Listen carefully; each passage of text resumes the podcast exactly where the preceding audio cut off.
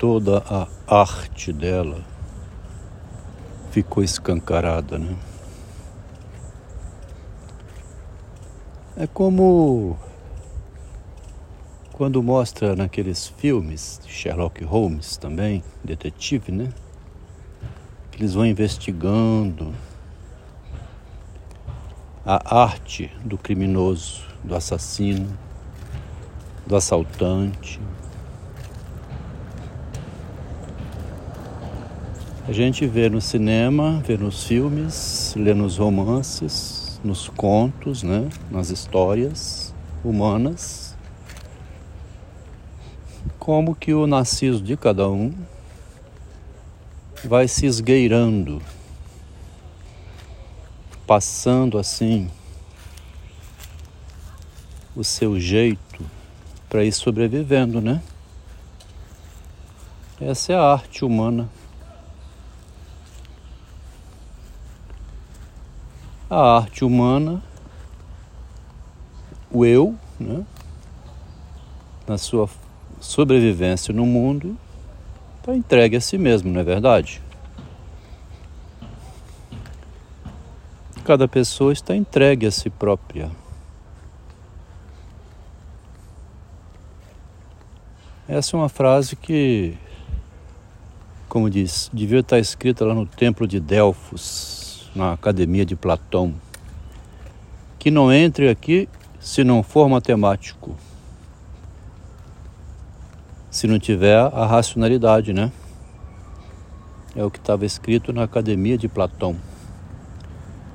A frase parece que é que não entre aqui se não for geômetra, se não souber medir, né?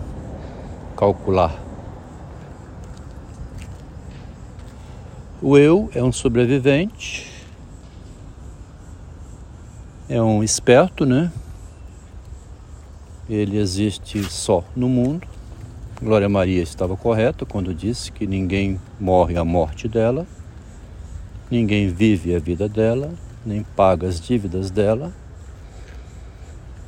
E ela pode fazer na vida aquilo que ela quiser porque a vida é única e somente dela. Estava lendo aqui um pequeno comentário de um rapaz que postou um texto e que a gente lendo um texto, a gente sai filosofando, né? O texto é longo, de Edith Stein, Introduzione alla Filosofia.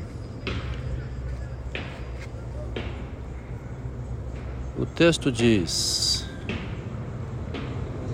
Como é mesmo? O que me interessou no texto foi um pequeno recorte do meio dele. Portanto, o caso limite oposto de uma pessoa absolutamente individual, que não apresenta nada de típico, só pode ser simulado, isto é, não pode ser real. Vou ter até em negrito aqui. Mesmo que se atribua a ele um mundo de valores absolutamente individual, acessível apenas a ele, chamado também idioleto, a linguagem individual do indivíduo, né? É o, o louco, né? Como se fosse o louco que conversa consigo mesmo apenas. Essa é a, o recorte aqui de, tirado da Edith Stein, postado por um colega. Cada pessoa é única, não parece ser real, mas é. Tá vendo? A linguagem dá um nó na pessoa e filósofo é habilidoso em dar esse nó, vendendo ideologias. Às vezes até sem saber dar esse nó e dá um nó em si mesmo, ou então é um mau caráter que dá o nó no outro, sabendo que está enganando, enrolando e levando a melhor, né?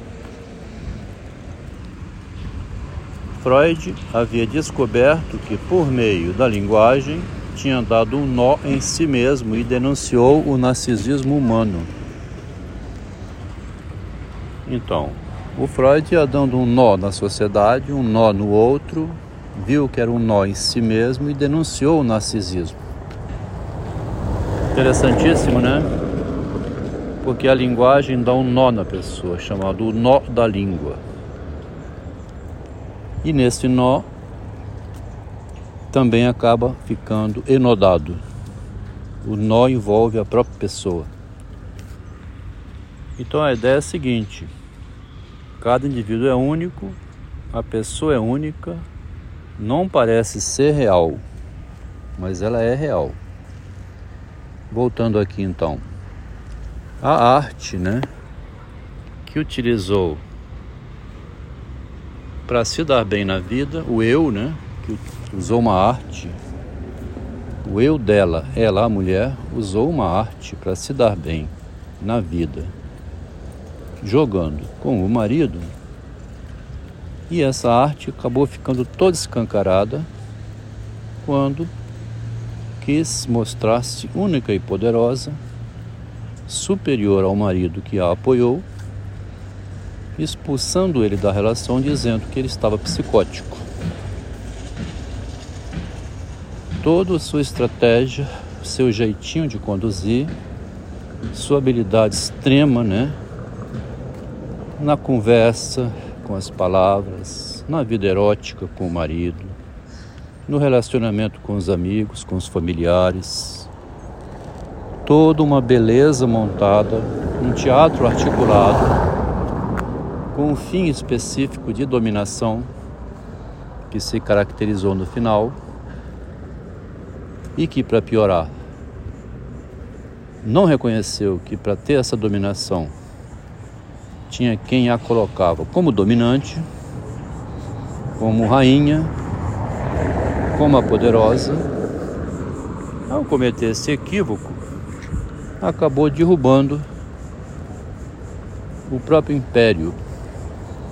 E a única maneira encontrada pelo marido para justificar continuar na existência, respeitando o social a si próprio aos amigos e às pessoas que queriam saber o que tinha acontecido, a única maneira foi publicar a arte da artista, né? A estratégia que ela usou em nome do feminismo, né?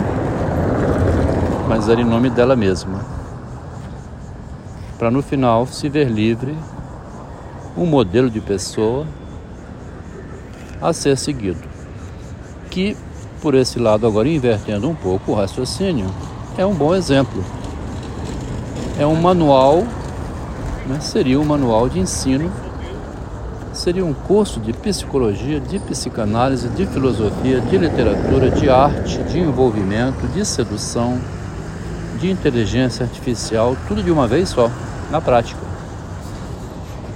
Como se dar bem na vida. A arte da persuasão.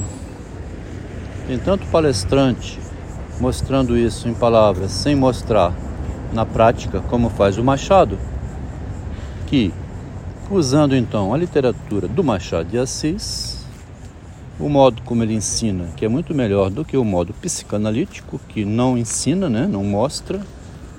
Nenhum psicanalista mostra como ele faz para enrolar o seu paciente ou para ser enrolado na vida, mas o Machado vai mostrando como cada eu humano se comporta nas relações. Ele vê desde o início tudo a partir da rivalidade da vaidade humana, do narcisismo individual. Então, a relação da esposa com o marido é uma relação de dois narcisos, né? dois seres vaidosos que querem se dar bem na sociedade e na vida. Enquanto um sustentava o outro dessa maneira, teve muito sucesso. Quando a esposa quis negar esse relacionamento, ela produziu o próprio desabamento. Mas teve um benefício enorme, que é surgir aqui uma espécie de um curso de treinamento de feminista, mostrando à mulher como ela deve fazer ou pode fazer para ter sucesso na vida. É um curso prático, né? como aconteceu na vida desse casal. É verdade que um curso teórico nunca ensina a prática, mas os livros ainda servem para instruir, para a pessoa ler e ver o que aconteceu na vida real de um casal. Isso é importante, né?